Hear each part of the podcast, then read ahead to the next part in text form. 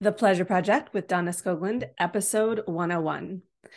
So I'm a little bit nasally today. I have had a cold for the last few days, and it's very annoying because I like to identify as someone who never gets sick. And so this is very frustrating to me. It's the second time this year that I have gotten a cold. My kids have been sick a lot. Everyone's been sick a lot this year. It's bad this year. So hopefully I will get over it very quickly so I can go back to normal and sound normal. So, today I want to talk about anxiety. And I taught a workshop on this last week.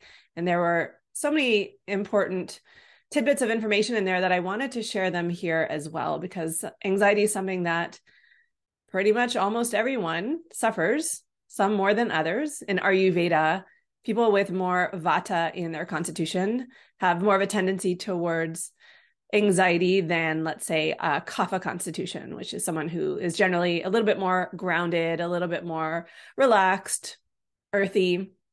So whether you experience a lot of anxiety or a little bit anxiety chances are you deal with anxiety at some point because it is a completely normal emotion that is a normal reaction to our human reality and we also live in a very vata aggravating culture, meaning that so vata, if you're not familiar with Ayurveda, it's the constitution, it's the dosha, the energy of movement.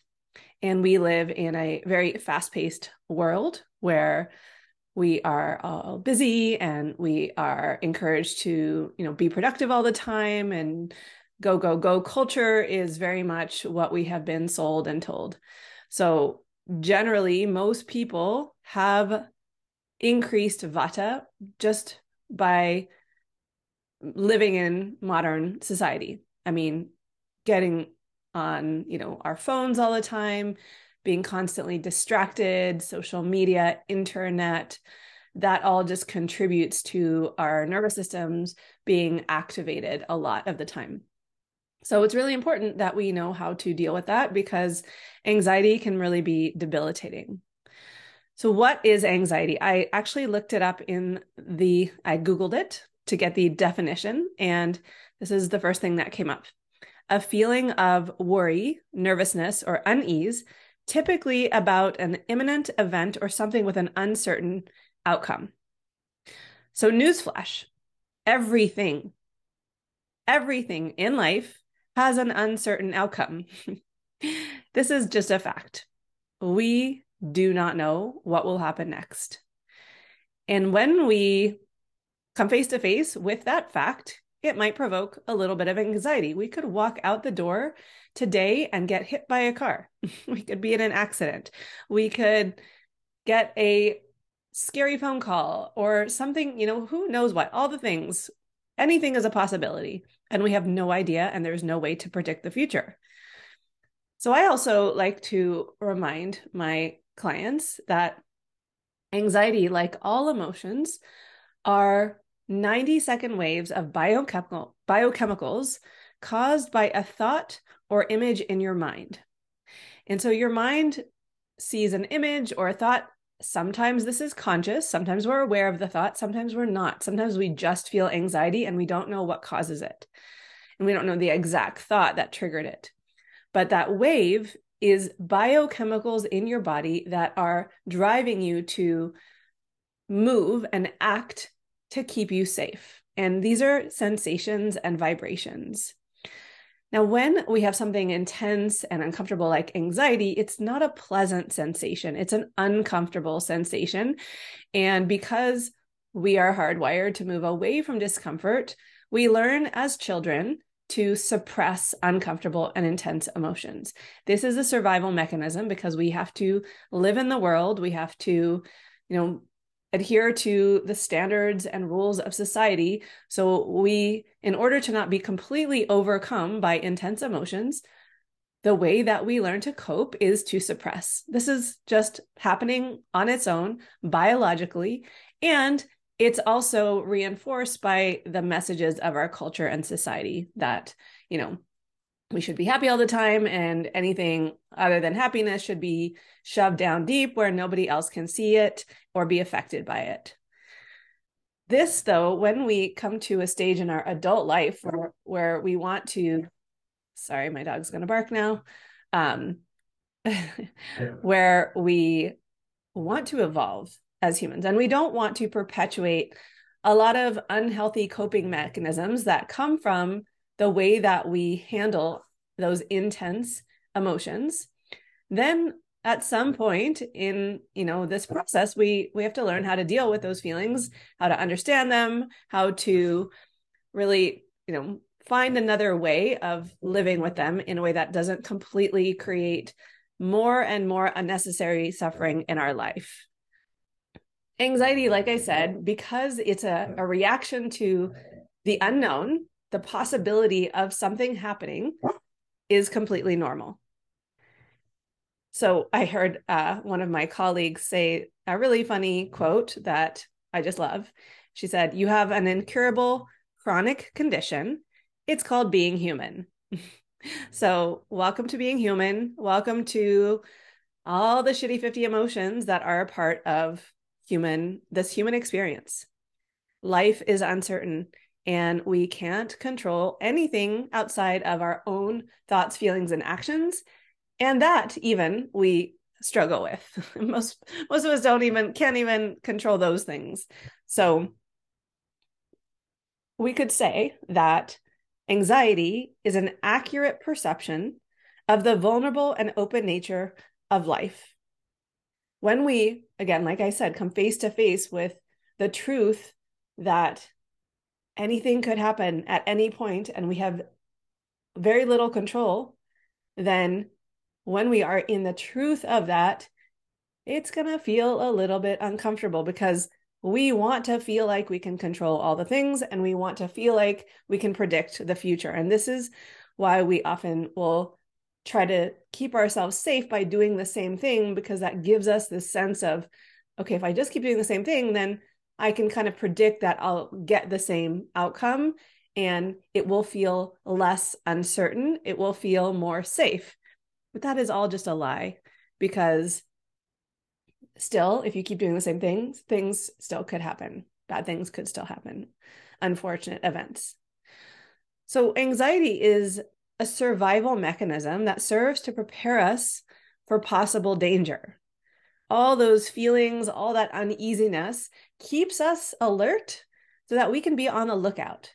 And we evolved as humans being on the lookout for threats, for possible danger, for wild animals.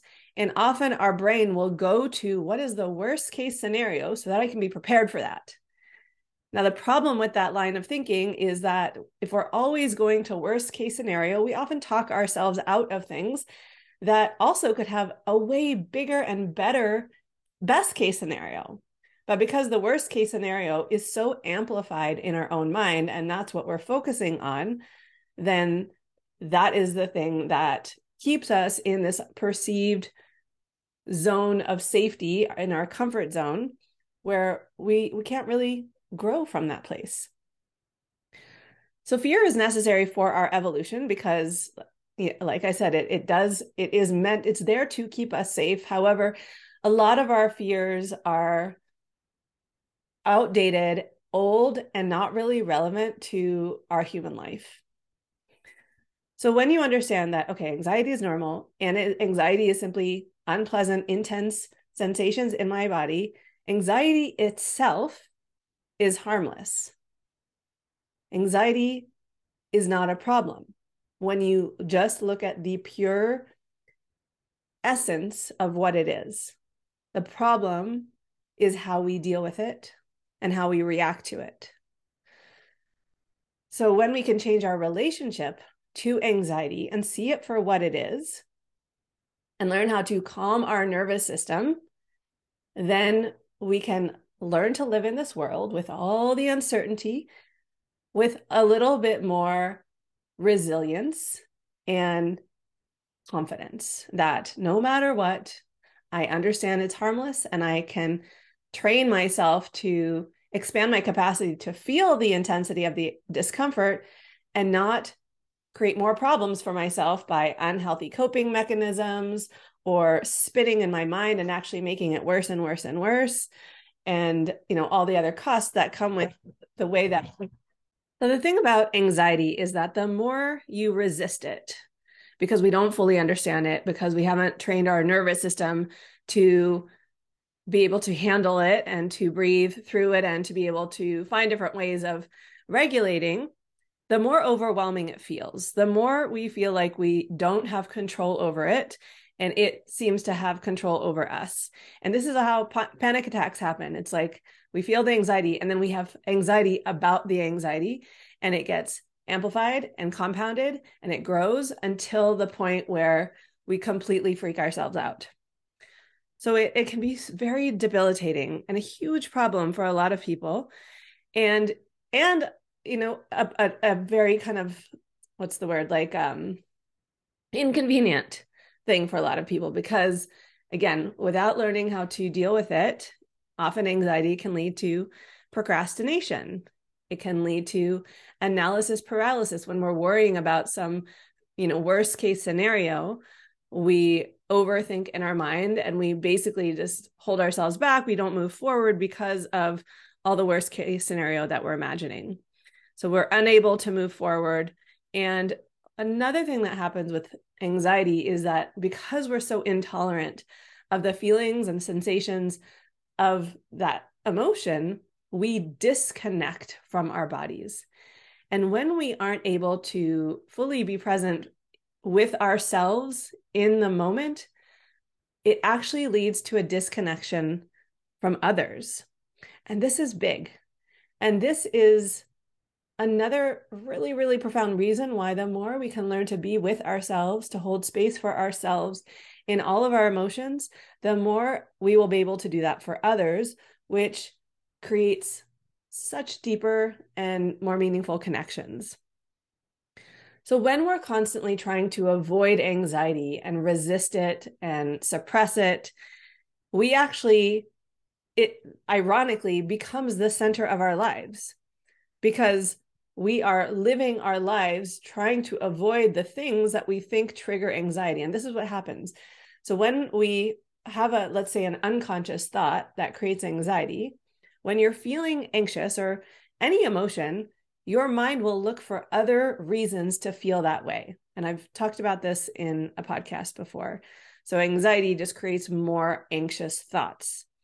And so because our mind we have you know we, we are meaning making machines we look for why am i anxious like and we look for possible ways that we can explain our anxiety or give it some sort of external circumstance uh, we we basically try to look for circumstances in our lives that could be the reason that we're feeling anxiety so then we try to avoid these situations like for example social anxiety if anxiety comes up in a social situation, then we say, okay, social anxiety, social situations create anxiety. So I need to avoid those situations and then I can avoid anxiety. And the problem is that, you know, doesn't really work because circumstances are never the cause of our feelings. It's always our thoughts about them. And thoughts can just become habituated patterns of thinking. So our mind just goes to these same thoughts over and over again, which contri- creates the anxiety over and over and again. So, this all, you know, when we give our power away to circumstances, things outside of ourselves, we feel more powerless. And if we don't address this and being able to understand our anxiety and relate to it differently, it becomes stronger. And these neural networks in our brain, the associations we have with certain things, like in social anxiety, for example, the stronger they become. So think of anxiety as a network of neural clusters in the brain that create an area of association. So there's a common phrase in neuroscience called cells that fire together wire together. So the more you practice a pattern of let's say thinking about uh, so like being triggered in social situations and feeling that anxiety and reacting to that, you reinforce that pattern, and the thicker and stronger that cluster of neurons become. So, my approach to helping people with anxiety is three things. So, step one it's being able to address the anxiety in the moment. So you feel anxious and changing how you relate to it, how you deal with it, instead of the common ways, which is again the coping mechanisms, going into those, you know, self-sabotage habits like overeating, over drinking, picking up your phone, trying to just work your way through it, like just stay distracted. Or try to outthink yourself or try to push those anxious thoughts away, you know, all the different various ways we resist.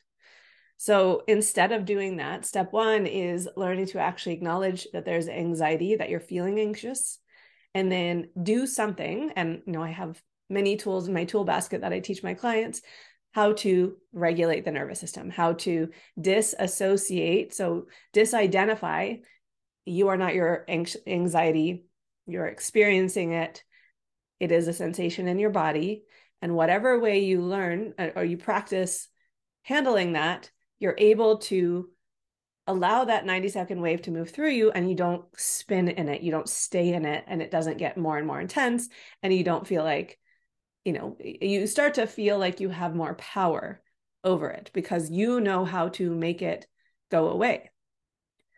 And you know that you have tools and skills that allow you to reduce to take your anxiety from like a seven to a two. So that's step one.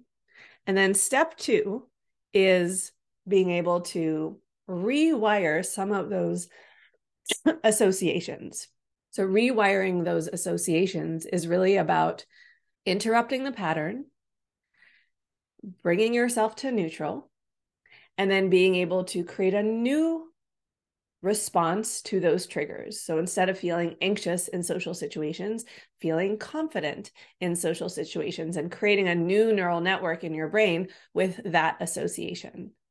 And then the third step for relieving chronic anxiety or high anxiety is lifestyle, because the body and mind are connected. So, what you do in terms of your sleeping habits, your eating habits, your exercise habits, your lifestyle habits will affect those biochemicals and hormones and your moods.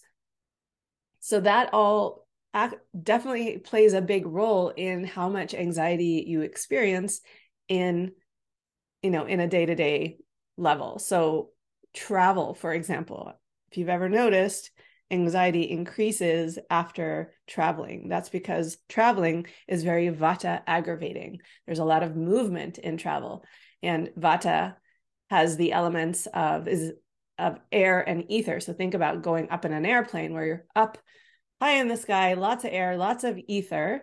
And so you have you take those energies on and you have more of those energies influencing your body so you will have more of that tendency towards fear, nervousness, nervousness, anxiety, worry, uneasiness, restlessness. Knowing how to deal with that with lifestyle actually gives you a, a whole other layer of tools for keeping your nervous system more regulated, keeping your body feeling more grounded, and you're you know can that obviously is going to influence your emotions. So one more few more other things I just want to mention about anxiety is that whenever we resist what we're feeling, and we're resisting the truth of our experience, what it does on a bigger level, it, it creates a general distrust of life and of yourself. And the problem is when we try to, we try so hard to construct a life that feels safe. And I think of it as like living with like bubble wrap around ourselves and avoiding any kind of uncomfortable situation, anything new, anything different, the more we do that, the less alive we feel. We actually feel more dead. And I have so many people that come to me telling me that they just feel very stuck and they they don't feel that sense of aliveness that they want to feel that maybe they felt in you know when they were in their 20s when they were much more bold and they were adventurous and they were living full lives and trying new things. And then as adults, we tend to go the the safe and easy route and we kind of get stuck in these ruts. So we when we're not feeling we we feel that we feel kind of uninspired. We feel lost. We lose touch with what we want because we're pushing all that down because that challenges this status quo. It's like if we actually admit to ourselves what we want then that you know that gives us an option. That's a possibility for us. And then with that possibility comes uncertainty. And again this comes right back to this idea that that uncertainty is can provoke anxiety because we don't know what's going to happen and our brain goes to worst case scenario. So the opportunity which lies when we learn how to train ourselves to feel anxiety to be able to regulate our nervous system on demand really quickly in you know within seconds these tools that i teach my clients they work super fast. It doesn't you know we don't have to go to a whole yoga class or do like an hour long walk in nature although those things are really great and that that those things definitely help lower our overall anxiety. There's things we can do in the moment that bring our anxiety down so that we can then live bigger lives so that we can go after what we want so that we can set big goals and take bigger risks and go on adventures that are to you know unknown territories in you know in in you know the world but also in our own minds like let ourselves explore what could be possible. And it also cultivates a deeper sense of trust in ourselves and trust that we've got our own backs and a deeper trust in life that, you know, even though life is uncertain, we will be able to handle it. We'll be able to navigate our way through it. We'll be able to regulate ourselves in along the way. And it also enables us to have those deeper relationships when we can hold that space for ourselves in the intensity of emotions, we can hold the space for others. So this creates confidence, this creates resilience, this allows us to feel more able to move out of our comfort zone. It allows us to stop holding ourselves back and not let fear get in the way from creating the life that we want. And it help, helps us to stop a lot of those unhealthy coping habits and self sabotaging behaviors that are creating more problems in our lives. So this is big. And if you are someone that does struggle with anxiety and you want to really change your brain, change some of these habituated patterns, do some of the lifestyle shifts that can really support you in feeling more grounded, more calm, more relaxed on a day to day basis, reach out to me. I'm taking one on one clients right now. So you can message me on Instagram, you can email me. All that information is in the show notes. And I would love to talk to you. I will talk to you soon. Bye.